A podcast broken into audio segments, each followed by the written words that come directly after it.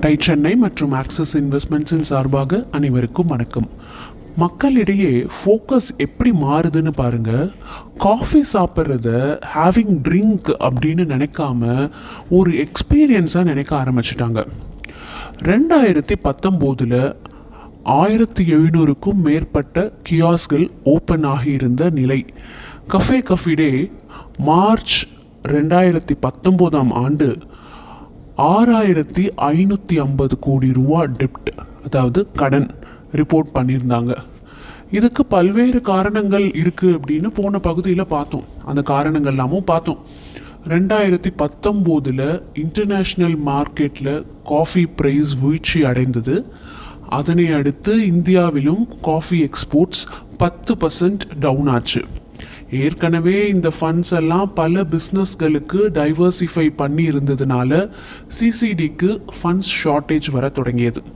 இந்த நிலையில் இந்த நெருக்கடிகளை சமாளிக்க பெங்களூர் ஹெட் குவார்ட்டர்ஸாக இருந்த ஐடி சர்வீஸ் அவங்களோட ஐடி சர்வீஸ்லேருந்து தன்னோட இருபது புள்ளி மூணு ரெண்டு பர்சன்ட் ஸ்டேக்கை விற்கவும் விற்கிற கட்டாயத்துக்கு வந்தார் சித்தார்த்தா.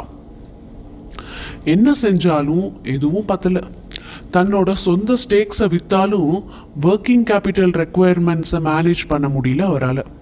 ஸோ இவங்களோட ரெக்குயர்மெண்ட்ஸை மீட் அவுட் பண்ணுறதுக்காக குளோபல் பிவரேஜ் மார்க்கெட்டான கொக்கோ கோலா கம்பெனியோட ஒரு டீல் பேசி சிசிடியோட ஈக்விட்டிஸை பத்தாயிரம் கோடி ரூபாய்க்கு விற்றாங்க அடுத்த அடிக்கு மேலே அடியாக ரெண்டாயிரத்தி பதினேழில் சித்தார்த்தா மேலே ஏற்கனவே அறுநூத்தம்பது கோடி ரூபா கன்சீல்டு இன்கம் இருந்ததை அடுத்து அது சம்பந்தமான குவரிஸ் வர தொடங்கியது.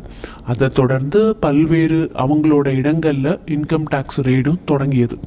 இது எல்லாமே கம்பெனிக்கும் சரி சித்தார்த்தா அவர்களுக்கும் சரி ஆடட் ப்ரெஷராக தான் இருந்தது. இதை அடுத்து ஜூலை இருபத்தொம்போது ரெண்டாயிரத்தி பத்தொம்போது.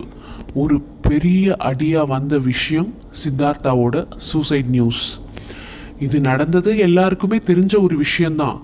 பல இடங்கள்லேருந்து பல கோணங்கள்லேருந்து வந்த ப்ரெஷர் தான் அவரை இந்த தவறான முடிவை எடுக்க வச்சுது அப்படின்னு எல்லாருக்குமே கேட்டிருக்கோம் படிச்சிருக்கோம்.